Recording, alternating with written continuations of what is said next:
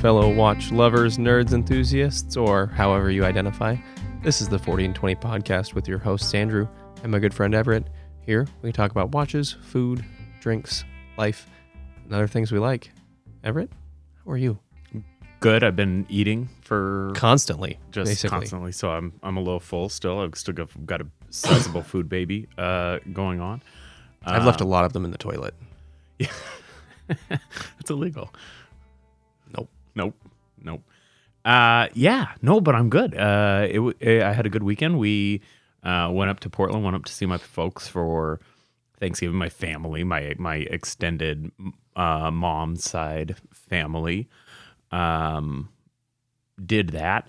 Uh, helped my parents around uh, around their house. They had some yard work slash maintenance that needed to get done, so did that. Um, yesterday was my birthday, so uh, Big had happy birthday to you. Thank you, sir. Had uh, like a date night with the wife. We went and did a Portland restaurant slash movie night, uh, r- dinner, movie, nightcap, dessert type deal, which was nice. Did you always have weird birthdays as a kid with all your family typically being like sort of concentrated and really tired of each other? You know that did happen. Yeah, that did happen. Um, yeah, it's interesting. When I was a kid, I feel like we had like family birthday parties. That's just not something um, we do, right? Extended family, and maybe it's just location, right? I don't know. Maybe, yeah, I don't know. Also being in the holiday season. Sure, sure. Well, my kid's birthday. Well, Betty's kind of hol- holiday season, but yeah. Uh, how about you? How are you doing? Good. I mean, I'm also in the same post Thanksgiving food coma. We had a small Thanksgiving at home. We didn't travel for it because I worked. So it was Yeah. delightful. I did all the food prep on Wednesday. And then when I woke up on Thursday uh, morning ish, I just turned the oven on and started throwing stuff in. It was amazing. Yeah. So we're still working on leftovers. And that's my favorite part about Thanksgiving is dressing leftovers. I love Thanksgiving dressing. I could even pass on turkey. If I don't have dressing, it's not Thanksgiving. Yeah. No, I feel the same way. I really like a good dressing or stuffing or, or whatever you want to call it. I mean, I think so. The I think a lot of people call it stuffing, but stuffing is when it actually gets in the cavity of the bird. You, you stuff the bird with dressing. Yeah, no, with stuffing, and oh. dressing is on the side. And I always use sage sausage in mine Oh, interesting. rather than just like any other variety of sausage, but some sage sausage to add some extra herbal flavors to it. Do you have a go-to, uh, a go-to, uh, Like sausage? stuffing, like, or do you just make it from scratch? I just, I mean, I buy the bag of chunks of bread chunks, Mm-hmm. and then And then do the rest of it from just scratch. do the rest of it. My, however, I do it. You know, we've always done um, stovetop, which I really like, but I've heard good things about Pepperidge Farms. I've had that. I just feel like the moisture Stuffing. content is wrong in the boxed ones. You, I mean, you can control it though, right? I just feel like I can never quite control it. I, I feel like it just doesn't ever quite turn out the moisture content I want relative to broth and butter and an egg kind of moisture. Fair enough. I don't know. Maybe I'm just being picky. Fair enough. No, no, totally fine. Yeah, I do love myself some stuffing slash dressing. I also get really pumped about cranberry sauce. I always do a horseradish cranberry sauce. That is so good. Do tell, I don't know anything about that. It's just cranberry. Like you know how cranberry sauce is made, right? You're not an out of a can slice it kind of guy. No, no, I very much am an out of the can slice it guy. We always have both. We always have like a nice homemade cranberry and then a canned cranberry, and I am the I opt for the canned cranberry every time. That's troubling. But so You like what you like, right? yeah, I mean that's yeah. Whew. Um, so horseradish cranberry sauce is made the same way as cranberry sauce, which is just like a little bit of water, a lot of sugar, and then cranberries in a pan. And then as the cranberries kind of burst, they sweat off their own moisture, and then it kind of turns into a gelatin. And then so as that's working and turning into its gelatin, I put in probably four tablespoons of horseradish, and it gives it just like that. So you have that s- just really super sweet cranberry sauce and a little bit of the bite that you get Little from bit heat. horseradish sauce. Not the heat, because because all that acid I feel like melts a lot of the heat, but you get that like that um, really mustardy, Yeah. like nasally horseradish flavor. Nice. Yeah, I oh I absolutely love it. Nice. That sounds good. I'll have to try it sometime. I need to do it year round because it'd be really good on like pork tenderloins. You know, that's something we've started doing is doing uh, a Thanksgiving style dinner, just middle of the week type of deal, because it's actually super easy.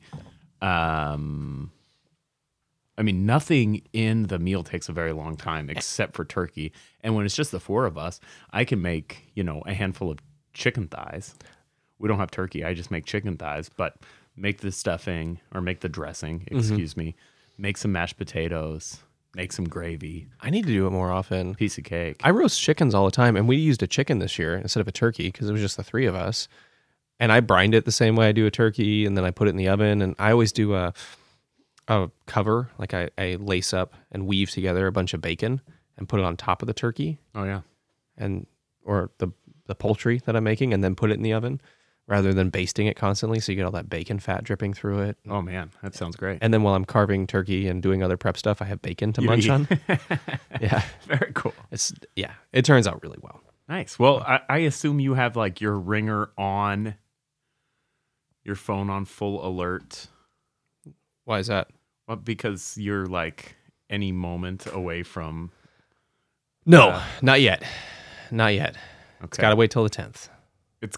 I, I mean.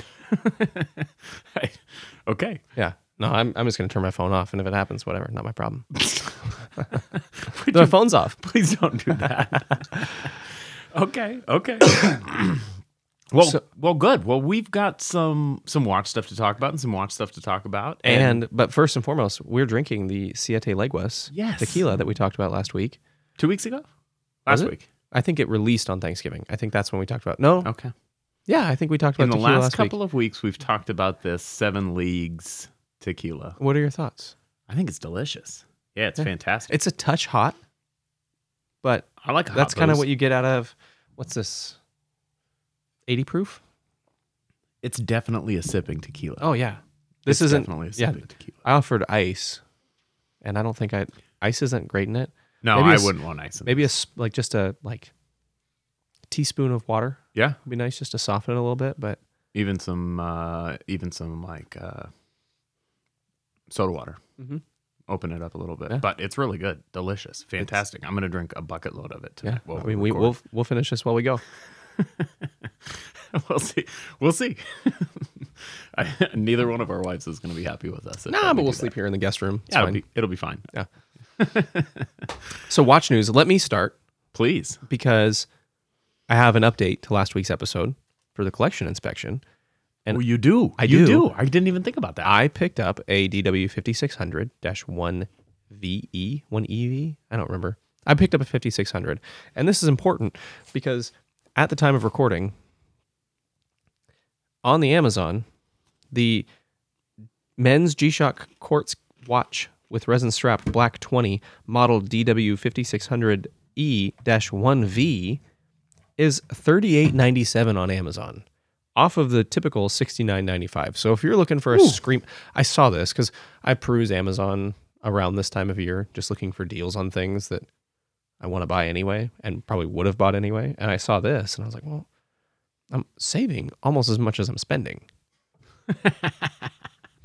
that is a collector's mentality. Yeah. So I, I mean, off of seventy bucks, I paid thirty eight ninety seven for it and picked up a DW fifty six hundred. It is the all. It's the the. It's the case we all know and love. It's The positive 5600. display, black positive case. display, black case. It's money. I I like this watch a lot. I've known I've liked this watch, but I've just never really wanted to spend money on it. So picking it up for forty bucks.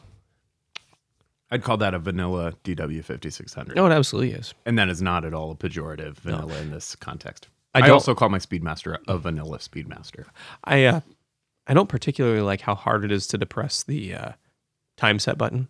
All the rest of the buttons are easy to work. I did them in ins- I worked them in insulated gloves just fine, in nitrile gloves just fine, and barehanded just fine. But you've scene. got one button that's a little stiffer than the rest. uh no the set time button because it's depressed Oh, and hidden. I had sure. to use a, a headphone jack to depress it. Boo. Whatever. Now I n- won't accidentally change the time. Yeah. Hopefully on the the time change hours days, I'm near a uh, pen Yeah. Yeah. I mean, you have pens by you all the time. Always. Yeah. Always. We all do. yeah, that's right. So That's anyway, your watch news. My watch news. Oh, so uh, I, I I recently, and some of you guys will have seen this, but uh, I a new watch, a new watch brand. You know, God, just what the world needs a new watch brand. Uh, but a new watch brand caught my eye these last couple of weeks. Uh, there is a watch company that's just been announced by sort of an old school watch homie. Not my homie, just watch fam homie.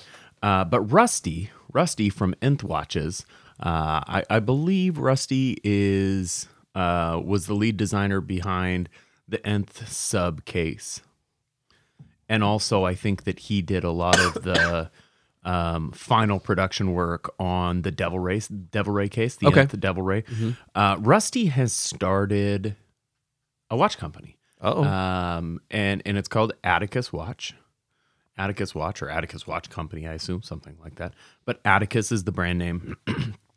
and Rusty's first watch is a dress, a, a sport dress watch, a dress sport watch. so the way we called it this year for what the the watch of the year is going to be, because we called this back in like what December of last year. Mm-hmm. Yeah. That this was the year of the dress sport. What's next year's watch? Do you think? You do know, you think I- dress sport's going to hold on for a year?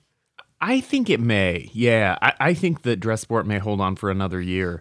Um, I think that if there's uh, a tweak to that, it would be towards pilot watches.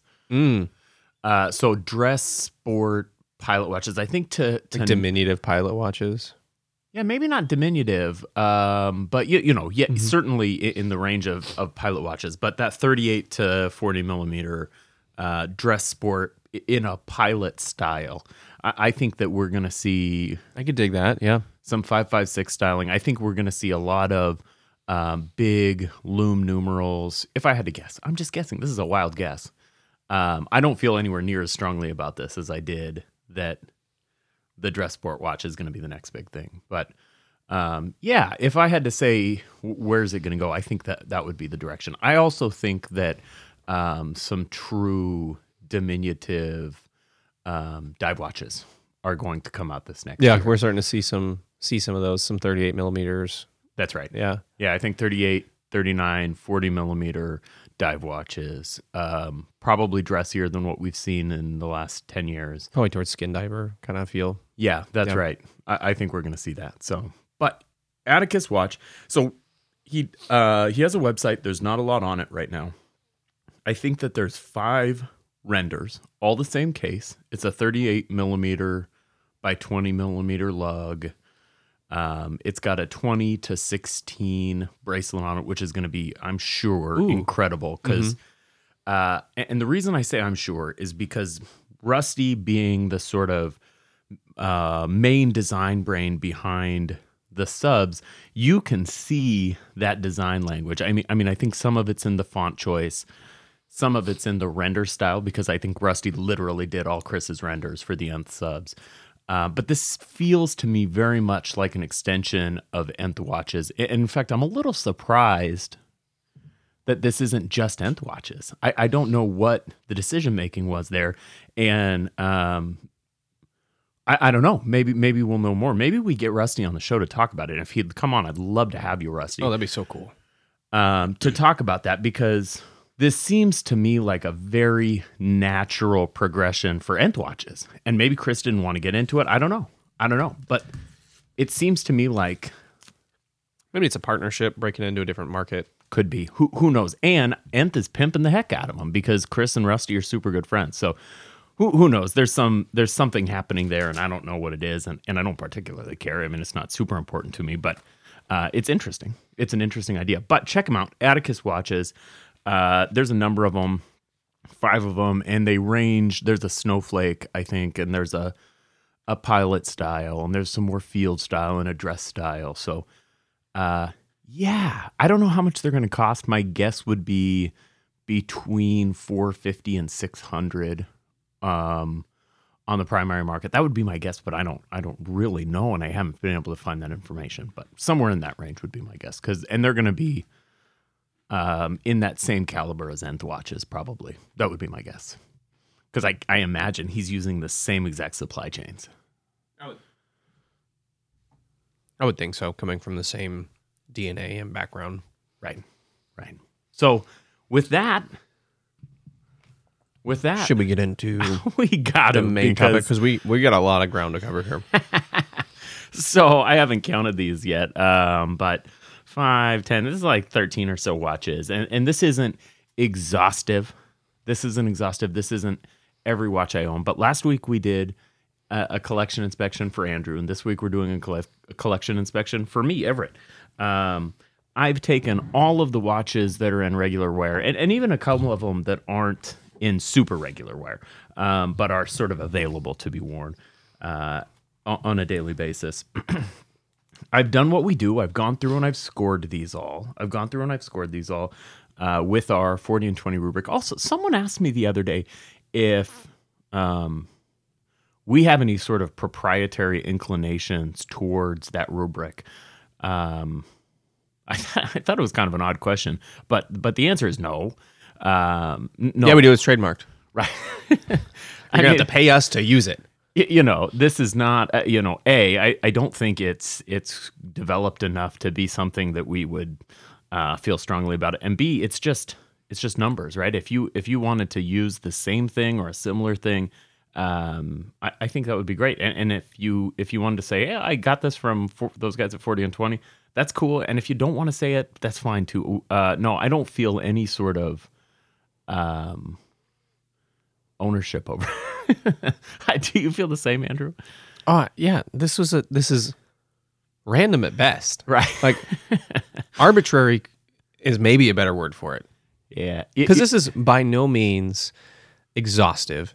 It's not gonna, and, and it tends towards a more versatile watch. This isn't gonna do well for dress watches. Right. This isn't gonna do well for traditional pilots watches. This is a, I mean, a people like us who need a watch to do a couple things, Right. and a couple things well. Watch, and it's pretty subjective. it's pretty subjective I, and it's sort of one size fits all too in, in a in a in a thing that's not in in a um, collection that's not one size fits all at all at, at all so so No. to start so my first watch so my first watch this is a watch that i don't talk about very much and i frankly i don't wear it very much I don't think it needs to be talked about a whole lot. Yeah, that's right. So, but this is uh this is the watch that I was wearing full time when I got my my most my SKX, my first sort of collector's watch. Prior to that, I was wearing a Timex Easy Reader. This is a 35 millimeter. This is the sort of fauxtina hands and numerals with uh, I'd get call it kind of a gunmetal dial. I really, really like this watch. Uh, most of you will know what the Easy Reader is. This is very similar to a Weekender, a little bit smaller. This is a 35 millimeter case. Um, I do really like this watch. Uh, Andrew, you said, just kind of glancing over all my watches that I've laid out, you said, "Good lord, I thought it was a wall clock. that I was looking around. I was like, when did you get a quartz wall clock? it's so loud." It's absurdly loud through the case over the heater that was going in this room. Over you talking, I could still pick out that movement and just banging away. Yeah, yeah, no, it's noisy. It's no, it's super noisy. Um, thirty meters of water resistance, but I've worn this in the shower over two hundred times would be my guess. Maybe more. And they cost what, 40 bucks? And they cost forty bucks. So love this watch. It scored on our rubric, and again to remind you of the rubric, we've got up to eleven points for water resistance, ten points, one point for every ten meters of water resistance, up to eleven points. Uh, size 10 points for size. 39 millimeters is the gold standard. Uh, uh, one point for every half millimeter a deviation away from that. Movement up to 10 points. Strap up to 10 points. OEM strap, just so we're clear, Everett's scoring of his own watches is not based off of OEM straps today. It is based off of the strap that he wears it on, which is important to note because I would give the I don't what do you what do you have the strap on the Easy Reader at? at? Or or the HK or even the AMW like I think that's an important yeah an important uh, factor to include that these aren't the OEM straps that were scored today. And so the Easy Reader, I've actually got this on the strap the HKED 1963 came on. Uh, I don't love this strap. It it's, doesn't taper at all. Uh, it's fine. It feels nice. The leather is trashy, um, but for what you get, the Ed 63, it works just fine. The the only thing I'm sad about this is that it doesn't taper, and so I can't really use it on any strap I'm going to wear the Ed 63 on because it's an 18 millimeter buckle. 18 millimeter lugs, 18 millimeter buckle. And so I'm going to wear the Ed 63 on a tapered brace or a tapered strap. So yeah, which does I feel like you should. Yeah.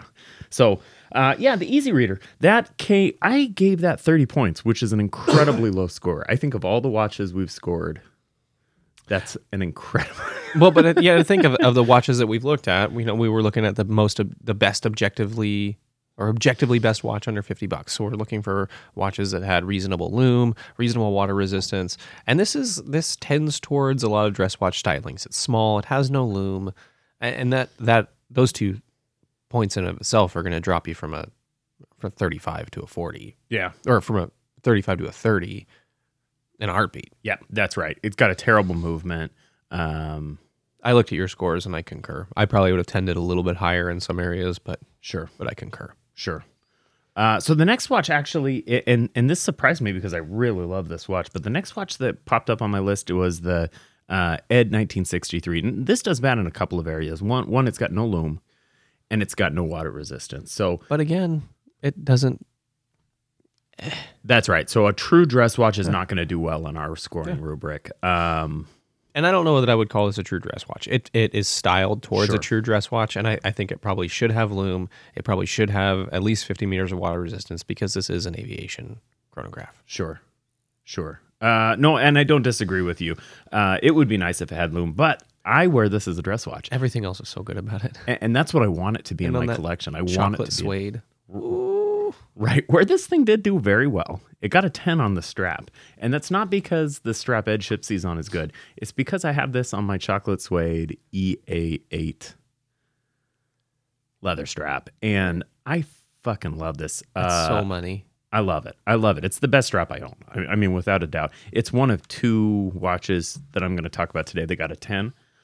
Um, yeah, total score on this is 45. And I'll say at least, well, how many is that? Six of my watches get between 45 and 50 uh, on the rubric. And, and that's so close. This would have done a little bit better uh, if it had water resistance or if we were factoring for no water resistance and no lume. If we were factoring, it's I wear it as a dress watch. It fits that purpose very well. It's my main dress watch. I It fits that what that that purpose perfectly. If you were to put this on black leather, it I mean, you fool everyone that it's a dress watch. The size is right, the styling is right, the color on this, this kind of champagne with black subdials. Yeah. Oof. yeah, it's a gorgeous watch. So next up on my list, this is a watch we don't talk about a ton, or maybe we do. We've talked. I think we talk about the AMW a lot. It also, I think, uh, in the way of affordable watches, is the most prolific in media. Y- Yeah, we've talked about that. I think right. It just shows up all the time. It's in The Office. I saw it in Parks and Rec. It's in obviously Arnold movies. Yeah. Yeah. You know, it, it doesn't get a lot of sort of lip service in the collecting community. I think that truly affordable collectors know what it is. Um, and a lot of them have it. It's a little big, right? 45 millimeters, um, which is which is what hurt it the most in in this discussion. It gets a zero um, on on size, but I just I love this watch. I wear this on a Toxic Magnum. and it's so it it's so perfect on that strap. That's right, because the case is kind of angular and chunky, and that old uh, Isofrane style strap just sits perfectly. Um, this watch wears fairly thin, and I It really does. like it. It's a really good weekend watch. Oh, it's perfect weekend watch. It's a good fishing watch, good on the boat watch, good grilling watch. 100 meters of water resistance. Uh, it's going to work for everything you want to do. It looks it looks solid. It, it stayed in very good shape. Um, notwithstanding me not being particularly nice, I, I like the pushers on the left side. Mm-hmm. you know, it's got the crown on the right, pushes on the left side, which lends it some symmetry. Uh, obviously, that Anna digidial, super cool watch, and I just love it. Mm-hmm. It's one of the one of the first watches I picked up, and uh, I don't wear it as much as some other stuff, but I just I'll never get rid of it. It's it's a poor man's Breitling. yeah, I mean, kind of. Yeah. It- yeah. It, it serves that same function as a Breitling, you know, without being. A mortgage. Yeah, that's right. that's right. Without being a mortgage payment. So, uh, love this watch. Not much more to say about it. Next one that comes up is my Bertucci. Mm-hmm. my Bertucci B1 T. Uh, I have a white dialed Bertucci B1T. This has got the older dial with the yellow shield on it, which I really like. I like It looks that. like a Ferrari logo. That's right. Every time I see that, I'm like, is that Ferrari collaboration? Uh, you know, this watch, uh, this watch, I don't wear it as much as some others. Um, partially just because it doesn't really have, uh, it doesn't have a home uh, in, in terms of the types of things I would do to wear this. This is a, a true sort of yard work watch. Mhm. Um, you, you know, I, I'm not going to be sad at all if I bang this thing up, and it's been banged up a ton. I, it was actually in pretty bad shape when I bought it. Um, I have this on a Bark and Jack NATO, which is actually too nice for this watch. I agree. Yeah. it's too luxurious for this watch. You know, this thing comes on that sort of antimicrobial uh, foam rubber type thing, which I actually really like it on it. Um, but I just don't have it out. You know, I have Mhm. a couple straps out. This is one of the straps I have out, and so it sits on this thing. But I, I wouldn't wear this strap to do the things that I would wear this watch in. The problem with the Bertucci is that you can't wear anything more than jeans and a t-shirt before it looks weird. Yeah, that's right. Even No. in a polo, it looks weird. That that's right. You, you know, this would be a good watch for you. This would be a good watch for you. It doesn't have any sharp uh, edges, It's titanium. Nothing to catch. You know, the one sort of disadvantage would be that mineral crystal, um, Yeah, those are still pretty pretty durable. a- and, it's recessed. Yeah. And it's recessed. So this would be, uh, I think this would be an interesting service watch. I I would dig that if it were on uh, if it didn't have the fixed lugs. Like if I could put a rubber strap on it, Sure, that would be that'd be money. for work. Mm-hmm. Well, I dig it. Cool watch. Uh, Lume on it's not great. What did this? This thing came in at a 46. Both the AMW 320 and the Bertucci, 46 points. That seems right. Yeah, that seems about right. N- next watch, and, and this one's too low. Um, I agree, and but I think the H the HK is is too low. yeah, th- this one's too low, and, and it's too low for for a couple reasons. W- one, um, neither the water resistance or the size are all that good. So so just let the cat out of the bag. This is the Dan Henry 1972, and um, there are watches above this that I don't like as much as this one. Mm-hmm. Um, this one gets a lot of wear time. I probably wear this every week, at least one day a week.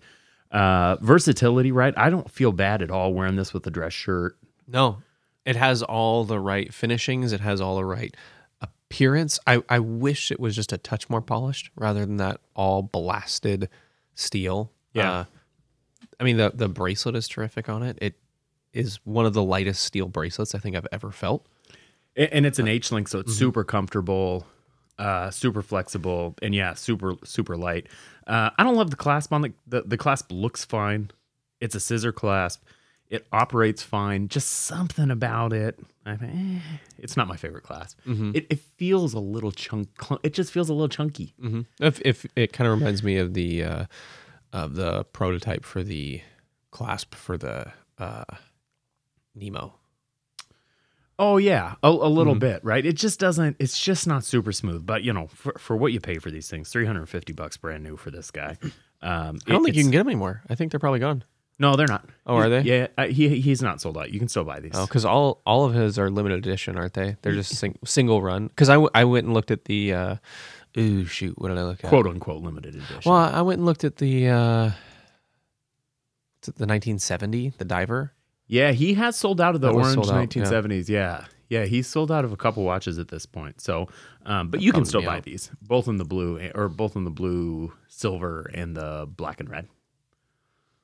I'm, I'm almost positive for both of them. But yeah, uh, great watch. I absolutely love it. This is uh, my sort of versatile sport watch. I wear this when I want to be a little sporty, um, but also it, it's it's even enough in terms of it, it's it's not offensive at all. It wears pretty thin. Um, the the tachometer is internal, so it doesn't have an external bezel.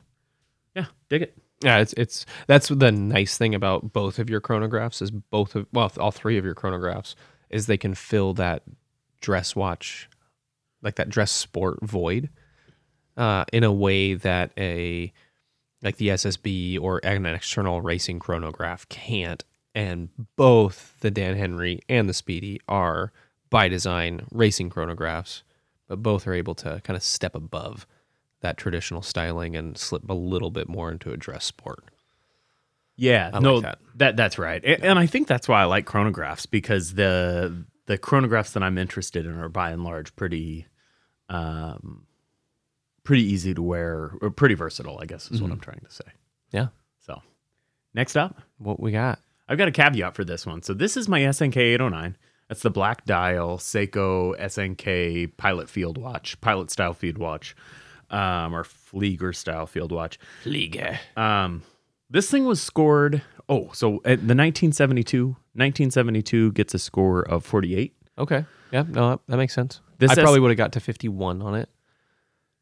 Yeah, yeah. You and you you scored everything just a touch higher than I did. This SNK 809, I've I've graded this as modded. It also comes in at 48. So, uh, just just to talk about this, this is the original dial. Uh, this is that Seiko 5 SNK dial, but everything else has been touched by and large. Um, the case was brushed Well, you said your SNK came in at 48 modded. at 48 modded. That's right. That's right. Uh, so, and what did you score your SNK at? 48 stock. 48 stock. So I'd probably be 45, 44, 45 stock. Uh, we have that around here somewhere. I don't know. I don't know where it is. Um, Wait, but my SNK? No, no, we have my scores for the stock SNK. You didn't fill it out. You No, I mean when we did our best watches episode, our Oh, objectively best watches episode. whatever. Um, so this thing has I, I brushed the case on this thing. I polished the bezel in sort of that Hamilton Mm-hmm. um, Hamilton khaki king style. Uh, polished the crown on it and put a double dome sapphire crystal on it. And I'm wearing it currently on a Hadley Roma or not Hadley Roma, a Hirsch Liberty strap, which is just a totally killer strap. Mm-hmm. Um, so this thing did pretty well. Uh, I love the strap on this thing.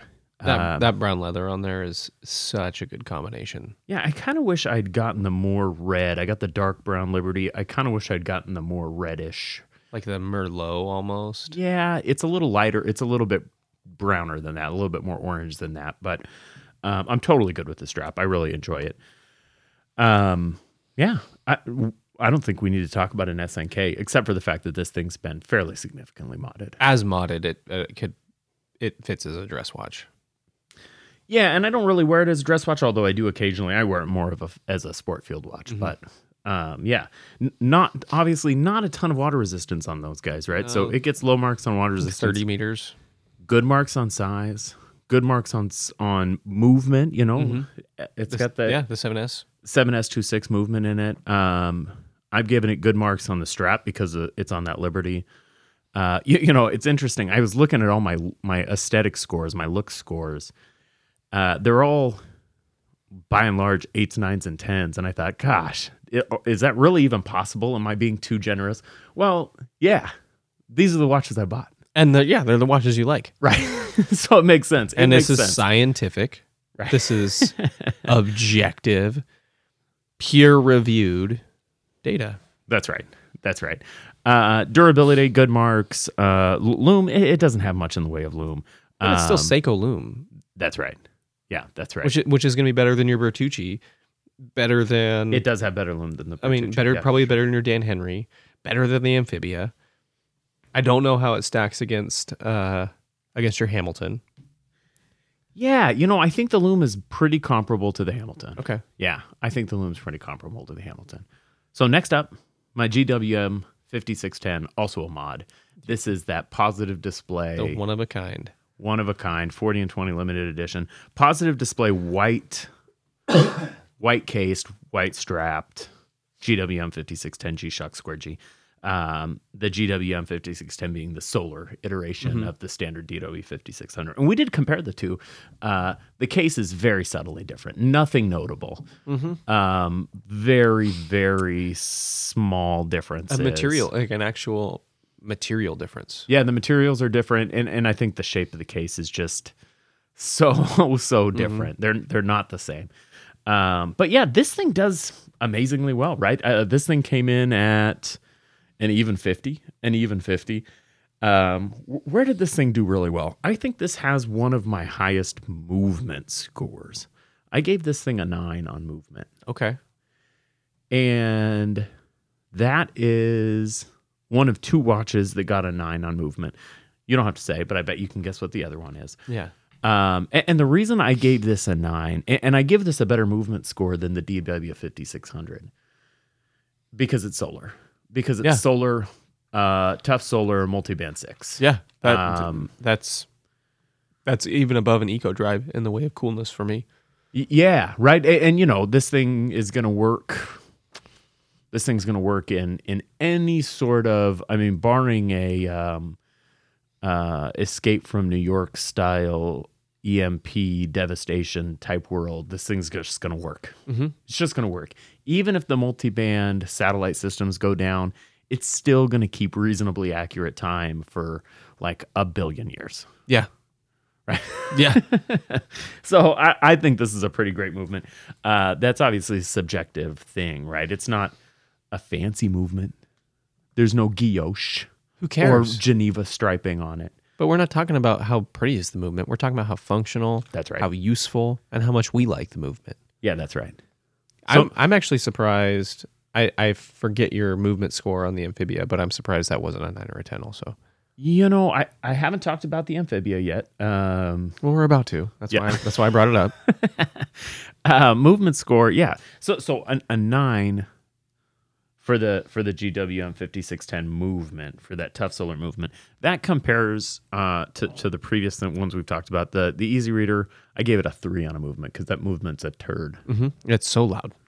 The HCAD sixty three So good. I This gave is it- the 1901, right? at the Seagull ST nineteen oh one or ST nineteen oh one. Yes, that got an eight because it's a super cool mechanical it's, chronograph. It's dangerous. That- is the issue with it? It's hard to maintain. It's prone to errors. I probably would have tended a little bit lower. I probably would have given it a six or a seven, just because it is notorious yeah. for having issues, which makes sense. Well, and I gave it I gave it a bump from the 7S26. So my 7S26 watches get a 7. Okay. My Dan Henry got a 7 movement score and that is that Miyota alarm chronograph. Which is cool as shit. That's right. So 7 is a good mm-hmm. movement score. So it won't surprise you when I tell you my next watch, which is the again Vostok? as modded Vostok Amphibia. This is an AM Diver mod. AM Diver is a German company that sells, that machines bezels and makes bezel inserts for standard um, Vostok amphibias. Did you get a different? What was I forget your project for insert putting a new bezel insert in? yeah, so I got another bezel insert from AM Diver and installed it in this thing. Why did you have to file it?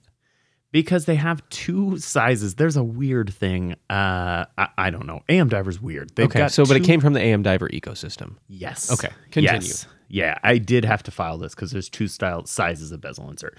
Um, but the this is a teal insert, coin edge style bezel. If I had to go back and do this again, I wouldn't buy AM, AM Diver. I would buy a Murphy bezel for this. Uh, and the reason for that is that he uses SKX size Fittings, yeah. um, inserts uh, on his. This is the AM Diver is is specific to them, but in any event, I have it. It's in there. It looks fantastic. Uh, this thing came overall. I gave this thing a fifty. Hmm. Um, it does really well in a few places. So so just because you asked, the movement I gave it a seven. Same same as seven Okay. two six. Okay. Um, where does it do? Where does it do well? Obviously, water resistance. It does well. Um, the strap, it does pretty well because I wear this on on a um, Bark and Jack, right? Bark and Jack NATO. Yeah. That's right. um, aesthetic, uh, it does really well. Durability, it does really well. I give this kind of a low X Factor score. Are and I- you kidding me? This is Yeah. the like the epitome of X Factor. This is building a watch, like reinventing a watch. This is a whole new universe of R&D. Like, hey, we have all these unemployed dudes who are really smart. Watches exist, but we want to build a new one. no, I don't. And dis- they did that. I think that gets full X Factor scores because of the engineering feat that it was to create this watch. I don't disagree with Never you. Never mind that it's cool in Russian. Something about the way it makes me feel. Uh, it feels a little tacky to me. Well, of course, it's tacky. It's Soviet. Well, so I give it a lower X Factor score. That's my justification. That's all you're gonna get out of me. Full marks for me for X Factor. Would you give? You would you give it a two? I gave it a two out of five. So yeah. uh, this this watch gets a fifty. three three out of five. Excuse me. I gave this thing a three out of five on X Factor. So this watch gets a fifty-four for me. You know, it gets the same X Factor score as the AMW 320. Disagree. Um, and yeah, that's Disagree. the only other one I got a three. Gets some extra X Factor, and it gets some extra movement. It does better than the Easy Reader. I should hope so. It does better than the B1T. I should hope so. It does better than my next watch, which might surprise you. So No yeah. other watch in your collection had to revolutionize and recreate the watch. You know, the way I do my X Factor score is how do I feel about it? How do I feel about it? So, Whatever. next, Whatever. next, next, next. One of my personal favorites, probably the watch. This is probably number two in my collection right now in terms of wear time. Okay. Yeah, this is probably number two. This is the Hamilton Khaki Field Mechanical. Now, some of you will remember uh, a while back I had both this watch and the newer Hamilton Khaki Mechanical in my hands. I've got a black dial. This is the older dial variant. So, same exact case as the modern Field Mechanical, the, the current version. Um, but this has a little bit different dial. The font is a little smaller. It doesn't have that same sort of W10 style. I'm army, army, army uh uh thing going on, which I like, right? It, it seems both more modern. Um it, it just seems more modern. I really like Hamilton's font. I like their design choices with this dial. Uh, it's subdued in a way that new one isn't. Uh, it just feels more mature to me. Mm-hmm. And so having them both, and I really, I could have had either one of those watches uh, for almost no difference in money, you know, based on what I was doing.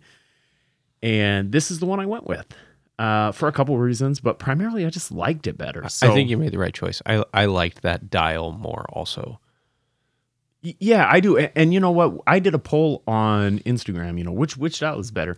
And I think this one did slightly worse. I think they were pretty close. I think it was something like 55-45 in favor of the new dial. Uh, which was close enough for me to feel like, okay, I'm not being foolish. I like this one better, and that's the one I want. Mhm. Um, you, you know, I would have done what I wanted anyway. Yep. But you know, yeah, it's nice to air it out. You know, what, what do you guys think? So, um, yeah, I mean, if it had tanked, you might have also got this one in spite. Maybe. Yeah. Yeah. uh, I- Well, by that all y'all. by that time, I was pretty sure I knew what I was doing. So, um, yeah, I wear this probably more than any other watch besides besides. Well, I'll, I'll talk about that watch later. Is that a gray NATO that it's on? Yeah, this is a gray Bark and Jack. Kind of green too. I like that. Yeah, you know, it, it's sort of got that bluish green gray cast to it. Um, like ocean. I love that color. Uh, and, and this is pretty much how I wear this. Sometimes I put it on a black It's so money on a black. on a black NATO, but I really like the gray NATO. Have you put it on? uh Well, what size is it? It's 18, right? It's 20. It's 20. You should put it on brown leather. I think it'd look really good on that too. Like good deep chocolate. Yeah, and, and I put this thing on brown leather. I actually like it on a NATO. Oh, it's great on a NATO. I just think it'd look also really good on brown leather. Certainly it does. Yeah, no doubt about it. Um, you know, this watch is so thin because it's a true mechanical movement. It's crazy thin. It's got that 28042 movement, which means I think this is my only 28,800 beat watch. Um, at a movement, obviously Swiss. Just just cool, man. I just fucking dig it. I dig it. And it's reasonably priced Oh, yeah. for what you're getting out of it. These Yeah. are 700, 695, right? No, less than that. I mean, Oh. you can pick up a brand new khaki mechanical for 450 500 Oh, I thought they were a little bit more, but Um, and, and this one, you can pick this up in mint condition used for 300 all day. yeah, three bills. Yeah. Yeah. 300 all day. Uh, I love it. And that got a score of 57. Oh, yeah. So, uh, yes, that's right. So the khaki mechanical 57, and that starts around four watches. These next four watches all got a 57. Whew. So starting with the khaki, 57. So next up, the Emperor Diver. The Emperor Diver. A watch that some of you aren't going to know what it is. Go ahead and Google it. Uh, you can find these used. Plenty of people unloading these things for 250 to 350 dollars. Um, this thing just does so well. 11 it- water resistance. It is the the cousin to the EMG Nemo. That's For those right. of you unfamiliar with it, if you're unfamiliar with it, you clearly have not been a listener for very long. It's the cousin to the EMG Nemo. That's right. That's right. Um, you know, 40 millimeter case, 20 millimeter lugs, 200 meters of water resistance, fucking amazing loom. Mhm. Um, Light up the room loom. that's right. Yeah, light up the room loom. Um, I think it's deliciously good looking. I've it's got this super Thing, classic 70s styled skin diver. yeah, yeah. I've got this thing on this with the stainless bezel. I have the blue dial stainless bezel. Uh, these also come with a PVD bezel, 120 clicks, super sort of crunchy in a good way. Mm-hmm. Clicky bezel, a little hard to turn. It- It's kind of a spaceship style bezel, Yeah, that thin bezel is hard to manipulate. but that big boxy sapphire crystal. Mm-hmm. I love this thing. Uh, you you know, I gave this thing kind of a low X factor score. Even though you were a party to designing it, Yeah, and it's killer. It comes on a rockin' Jubilee. Uh, So for me, if I- personally like this thing, but I think if I wasn't part of that operation, I might give this thing. I gave this thing a two X Factor score as if I wasn't part of that operation. I love it. This watch is very special to me. Um, with that said, if I wasn't part of that group, get a Nemo because the Nemo is cooler. I Yeah. think. I, I, think. I think the I think the Nemo is cooler, but if this comes up and a Nemo comes up, get the Nemo. If only this is up, get this. This is a watch you're not going to regret. You're going to love having it because it has all the the design cues of a dress diver. It has the right sizing. It has the right uh, design uh, DNA to be a super attractive, super versatile watch. On a NATO, it's perfect with a t-shirt on a on a on on its jubilee it's perfect under a dress shirt i think it even do well under a dress shirt on the nato like a black nato that you have it on i mean it, it's super versatile reasonably priced what these are coming at probably used 300 yeah, ish. like 250 300 yeah. R- really sort of classic case nice curves to it. Um you, you know when we when we were making these things we went with the nh35 versus the 9015 and so it's a bit tall. It, it definitely is a little bit tall. It's a bit tall but the the case actually compensates for the movement under the case sides. So it's got that illusion of being thinner than it is. Mm-hmm. Uh but dig this watch and it scored really well 57 on this guy yeah here i am talking to you like you scored it really poorly yeah no 57 it's a, it's a top four Yeah. in fact, it did better. I, I like other watches in my collection that came in underneath this one. oh yeah I like other watches in my collection more than this one that came in lower because objectively, this thing just ticks so many boxes. Mhm. Next up.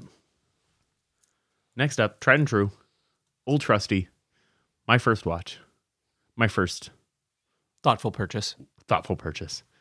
The SKX 007, currently on a Uncle Seiko, on an Uncle Seiko Z199 Jubilee strap. which is money. I think I would. Oh, yeah. I don't know if if I got an SKX, if I would change out the bracelet to one of the Uncle Seikos, but the Uncle Seiko is objectively better. You know, it's interesting you say that because I sometimes feel like gosh, this thing just needs to go back on the OG. Um, but this thing just wears so nice. It's so comfortable. It's more comfortable than the than the jangly Jubilee. But you don't get the jangle. yeah, that's true. I mean, it still jangles, I think it's but not anywhere near yeah. as much. And that was the difference between like keys in your pocket and reindeer flying overhead. That's right. Uh, it's just so much nicer a bracelet that I, I have a hard time. I, I have a hard time not wearing it on this.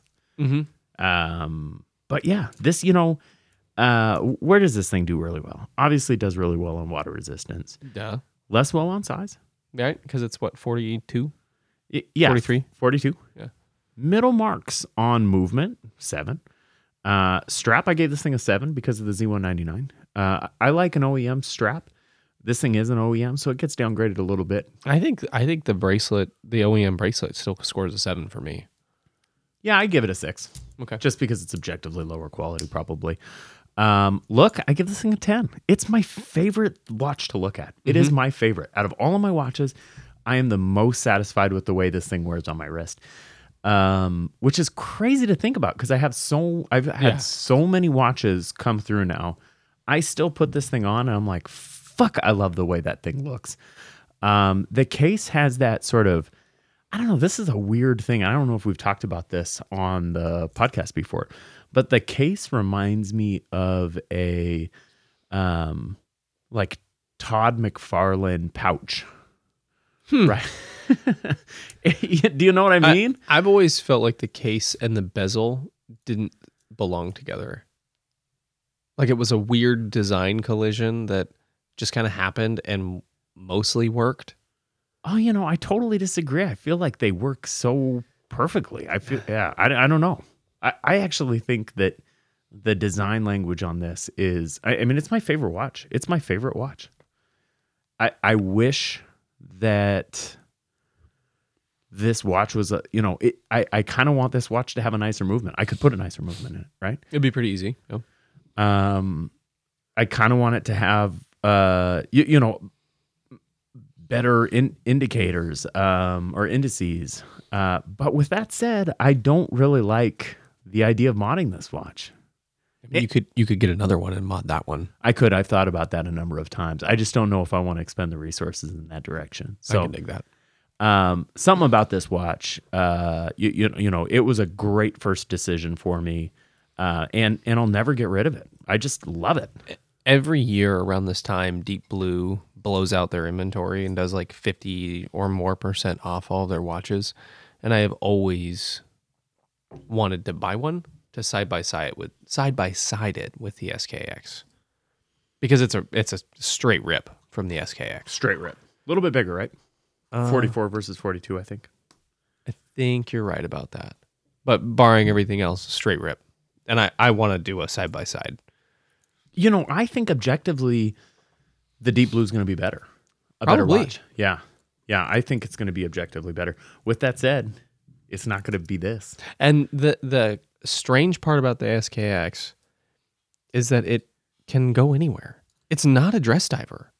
It's not a skin diver. It's there's nothing dressy about that watch, but it's yet somehow has this at least in in like my eyes and I think in the eyes of most watch people has this kind of heritage behind it that allows it to transcend its appearance to go anywhere, do anything. You know, I think it's a, a, it's got a lot to do with the polish on the case. Those case sides are really elegant, But nothing else about it is. and the bezel, in spite of being tall, the bezels, um, it, it's got sort of a bisected top and bottom. It's almost like a two ring coin edge, and, and and it gives the appearance of jewels, right? a little bit, yeah. It's sort of uh, it's shiny. It's certainly polished. The bezel edge is what I'm talking about now, right?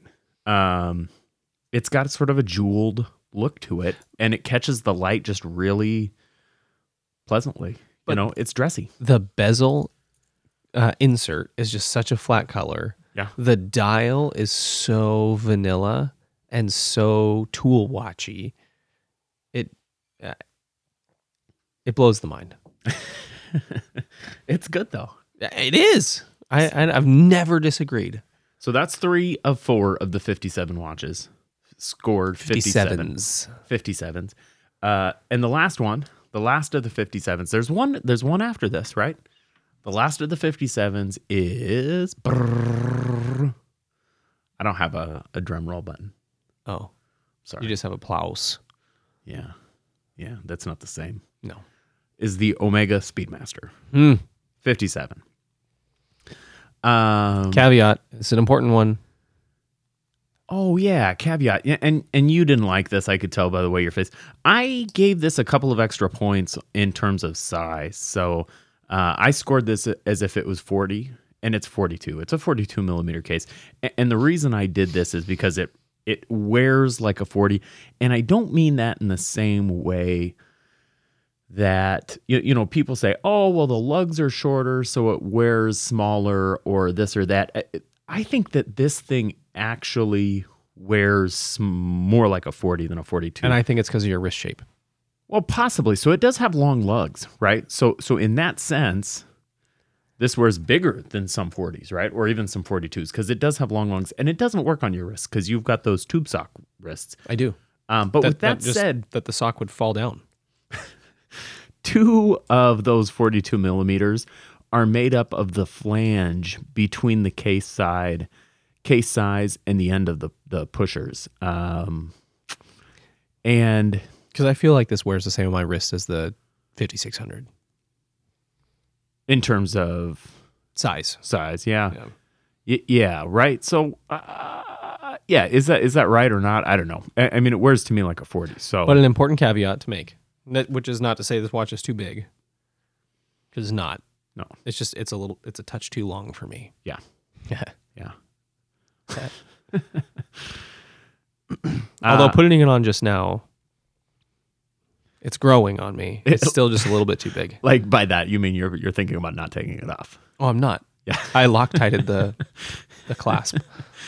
Uh you know Surprise. it, it, probably won't surprise anyone. You know, uh, I'm a man in my first year of speedy ownership. Uh, this thing doesn't come off my wrist very much. no, I can imagine. Uh, I wear this three or four week, days of every week. Do you storm and Norman it and wear your SKX on your other wrist? No, I had I haven't done that, but I should. Uh, I should. Uh, I, I just love it. You, you know, I, I made a strap for this recently, and I really like that strap. It's sort It's of a pass through leather strap. It looks really good. Um, but I like the bracelet too much. The bracelet's money. I was like, God, I want that bracelet. So this is one of my two perfect scores in terms of strap. The other one went to the EA8 chocolate leather on the H Kid. Uh, this strap, this bracelet, is just phenomenal. Mm-hmm. Phenomenal. I, I mean, it's gorgeous. It's comfortable. The clasp is artwork. Um, yeah, I've never seen another clasp I liked this much. You, you know that curvy Omega clasp. Mm-hmm. Uh, I, they're just killing the game. You know, Rolex. Everybody likes the Rolex Glide Lock, and, and I and Mhm. I, I think they're fantastic. Uh, they don't have anywhere near as much sort of uh, beauty. I don't think it's it's subjective. I no, I agree with you. I think they're, I think their uh, clasps leave a little bit wanting, given how deliberate everything else is in the design of those watches. I think supremely functional, m- more functional than anything Omega sells. but I think they just leave me a little bit wanting. They're d- they're just not uh, they're not that interesting, right? Yeah. Um, but fantastic. I, I think a Rolex clasp is probably significantly better than this. I also I don't like the way they look as much. I have in my mind that I really want Rolex on a stretchy bracelet.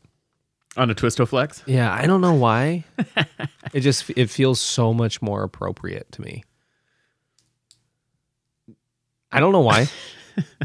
I, I can see it like a five digit sub or something yeah. on a Twist-O-Flex. I think that'd be awesome. I don't I have no answer for you because I feel like the the Speedmaster belongs on that bracelet, but I feel Or like an old date just on a Twist-O-Flex. I feel like a Datejust belongs on a on a stretchy bracelet. I dig it, man.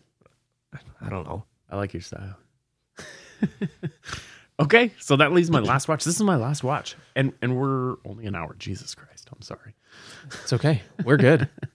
Okay, so my last watch, and this one just does so much better than everything else. Uh, In every category. yeah, basically And s- super affordable. super affordable. So this is the Sarb 035.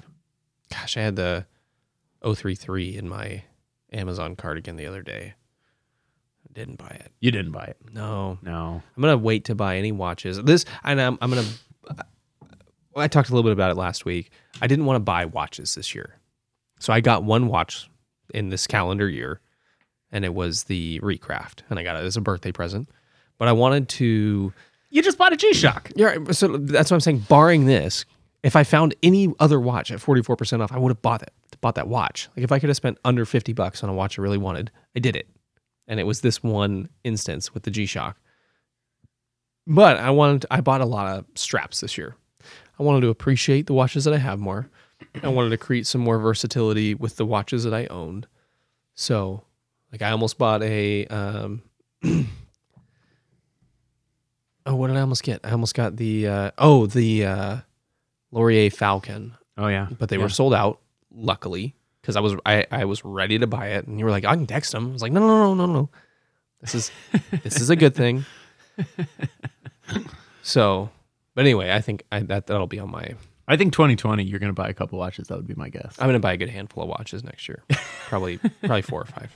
I like it. I like it. So yeah, the SARB. I mean, right? 100 meters of water resistance. So it gets which you, you know we we made that water resistance score biased towards 100 meter watches, right? Mhm. They they can get a higher score for doing less. Mhm. Uh, 100 meters because that's everything you need. You need 100 meters, right? You really don't need any more You don't unless you you're doing technical diving. it gets a, a fantastic score on size. Movement, I gave it an eight. I agree. gets a, a good movement score. And, and the reason for that is this gets the same movement score as the 2824 in the Hamilton khaki. What was the movement score on the Speedy? Oh, oh, I gave it a I gave it a 10 on movement. In ter- oh no. Nope. Nope. I didn't give anything a 10 in terms of movement. I gave the Speedy, so that's got an 1861 and I Mm-hmm. gave that a 9. What's a ten? A 10 I think would be something better. You know, maybe a maybe a, a coaxial uh, would get Oh. a 10. Okay. Um, maybe a one of these chronometer quartz um, you know, very very high end quartz. Like one of the like a spring drive would be a ten for A you. hack. Yeah, certainly a spring drive would be a 10. Um, but you know, give some room, right? Cuz an 1861 is not a perfect movement, but it's fantastic. It's really damn good. It's really damn good. So this gets an eight in terms of movement. That's because it's got a six R. So same as the 2824 in the mechanical, the hacky, the Hacky King, huh? the, the Hamilton khaki mechanical. Uh, you know, a little bit nicer than the 7S. I think Hacky's a good nickname for it. Hacky, the hacky. Um, it does really well in terms of uh, bracelet strap. Yep. Uh, it gets an eight because I love this bracelet. It's it's quirky. Some people don't like this bracelet. I think it's great. Uh, a nine on looks. Yeah. Um, an eight in durability because I wear the shit out of this thing. I've stomped this thing. Um, Yeah. and and it still looks fantastic. Uh, Lume it gets a three because the lume's salvageable, and, and X Factor gets a four fifty nine. This is a very very good watch. Mm-hmm. Very good I, watch. I mean, I think in in the realm of affordables, the realm of the under five hundred dollar watch, it could be one of the best purchases. no, I think it I'm, is. I'm hard pressed to find, off the top of my head, a better, more versatile, more better, more, more highly spec'd watch. It- it's it for me. If you if you say, "Hey, I have a watch. I wear I wear uh, a shirt uh, to work," um, I, I Uh, most people wear shirts to work. There are there are very few professions that don't. When I say a shirt, I mean a shirt with buttons. Okay, because I was thinking lifeguards and strippers are the only two people that don't.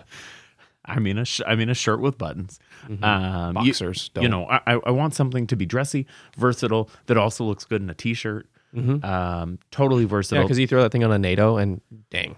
Because because what are the watches that we compare this to? You know, there's a number of micro brands that are certainly that Atticus we talked about earlier is a very similar watch. Mm-hmm. The I- Falcon is super similar. I think Yes. the dial is is is inferior to the Sarb dial. I, I if we're looking at straight objective comparison, that textured dial loses some of the versatility. It it turns it sportier than dressy, Mm-hmm. and this is a perfect collision of those two things. But we've got the whole Lorier line. Yep.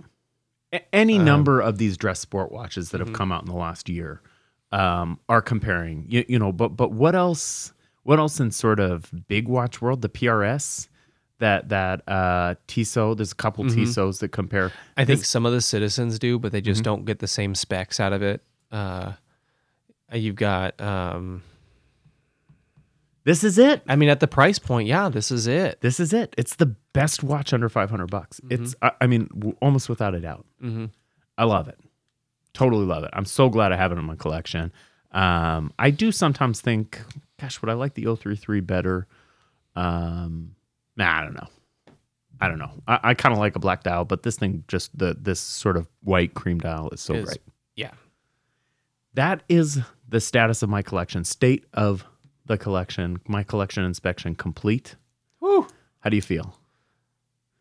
We powered through a lot. I, you know, I'm sorry, you guys. We got this suggestion from Mr. Cortman, I. Dot Cortman.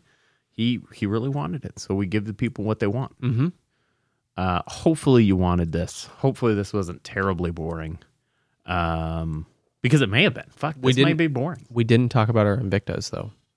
You know, we didn't, and we need to talk about that. We'll save it. There's been a problem with the Invictas. It's a problem with the way they attach the dials Oh, no. to the movement. We're figuring it out.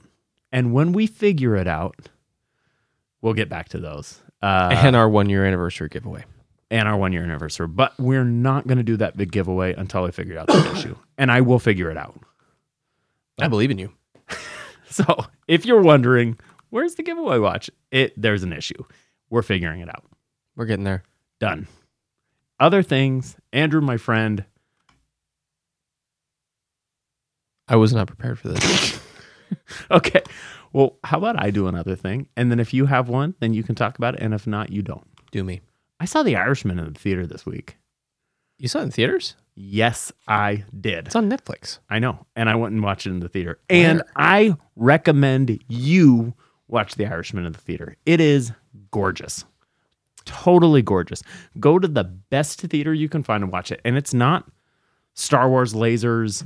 Um, there's nothing visually um, There's some visual downsides to it. The, uh, outstanding. the effects on Robert De Niro were odd. They were odd. You, you know, I, and we were talking about this. Kim and I were talking about this. I think it was the eyes because I think everything else, but there was some uncanny valley uh, with De Niro's character. Mm-hmm. Uh, but I recommend seeing it in the theater. Uh, yeah, I recommend seeing it in the theater. I thought it was so good, and, and I wanted to see it in the theater because I am a sucker for Scorsese. Uh, I'm a sucker for Pacino. I'm a sucker for fucking Joe Pesci. Can we give it up a, for a second for Joe Pesci? I think we always should. Uh, I, I think Joe Pesci is maybe one of the most underrated actors of the late 20th century. Uh, you, you, you know, he's the second fiddle. He's a little bit uh, silly, right? He's silly. I, I think it's because he has all the behaviors of a kind of 80s slapstick comedian. Yeah, he's my cousin Vinny. Yeah. He is my cousin Vinny. Uh, but phenomenal. He, his performance in this movie is totally, totally incredible.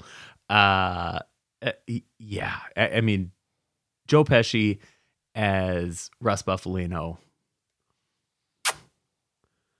bruschetta.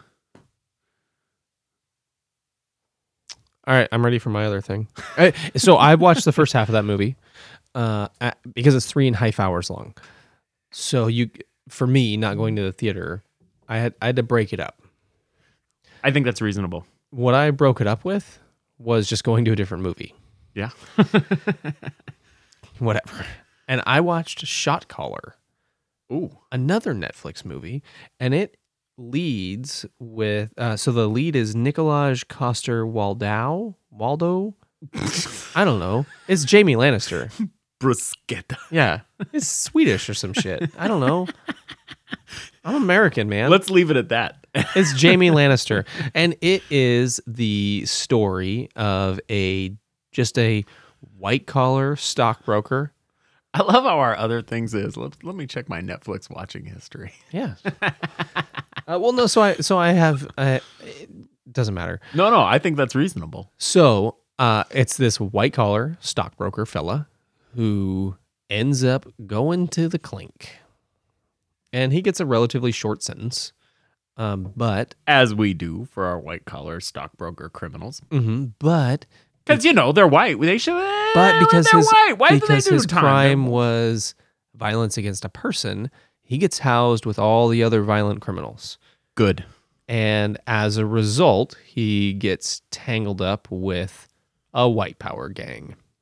Not good. And over the course of his the balance of his life, he basically becomes the white power gang king. And it is the story of his ascent to power and his personal conflict with that. And I think it was a really really beautiful telling of the uh of how easy it is to get into that world and how it and and how just totally normal people end up there Hmm.